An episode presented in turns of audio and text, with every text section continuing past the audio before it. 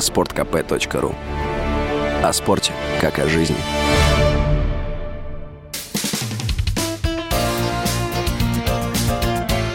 Говорит полковник. Нет вопроса, на который не знает ответа Виктор Баранец. Сенсационное событие произошло недавно в Ватикане. Там папа Римский высказался так, что НАТО несет ответственность за начало специальной военной операции России на Украине. Папа Франциск уточнил, что НАТО спровоцировало действия Москвы. Ну и, естественно, после этого римский папа попал под кинжальный огонь Киева. Правда, он попал еще немножко раньше, когда высказался в связи с убийством Даши Дугиной, что тоже страшно не понравилось Киеву. И некоторые политики, журналисты сразу же обозвали Франциска агентом Путина. Папа Римский в связи с этими нападками Киева высказался в одном интервью, что он не любит, когда Зеленский давит меня вот в вопросе поддержки Киева. Зеленский даже требует от Папы Римского, чтобы он открыто поддерживал политику э, Киева. Более того, Зеленский сам написал в своем Твиттере, что нам нужна помощь религиозных лидеров, чтобы распространять негативную информацию о России. Папа Римский не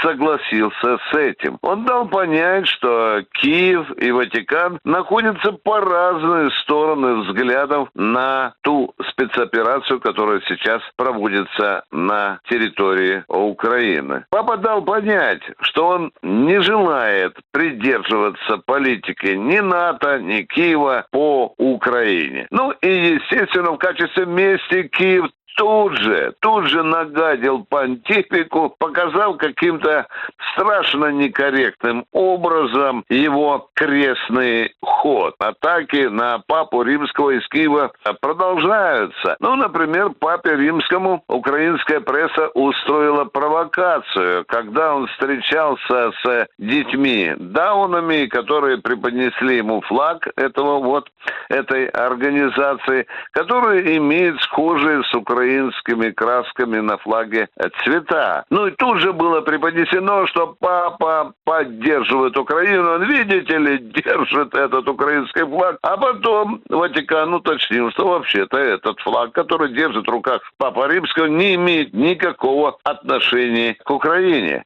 Здесь нельзя, конечно, не вспомнить и другое. В свое время Папа Римский принимал жен главарей Азова. Да, это было, но даже в тот момент, когда он их принимал, он не высказался так, как это хотелось бы Киеву. Ну и вот сегодня вся Италия рассуждает о том, а какую же истинную политику проводит Папа Римский, делая вот такие заявления, которые явно выглядят контрастом э, в отношении других политиков, других религиозных деятелей. Но надо отдать должное Франциску, надо отдать должное. Он не поддается ничьим указаниям ни справа, ни слева, ни с Вашингтона, ни из Брюсселя Брюсселя и уж тем более из Киева.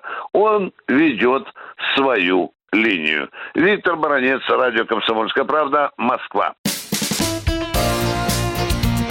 Говорит полковник.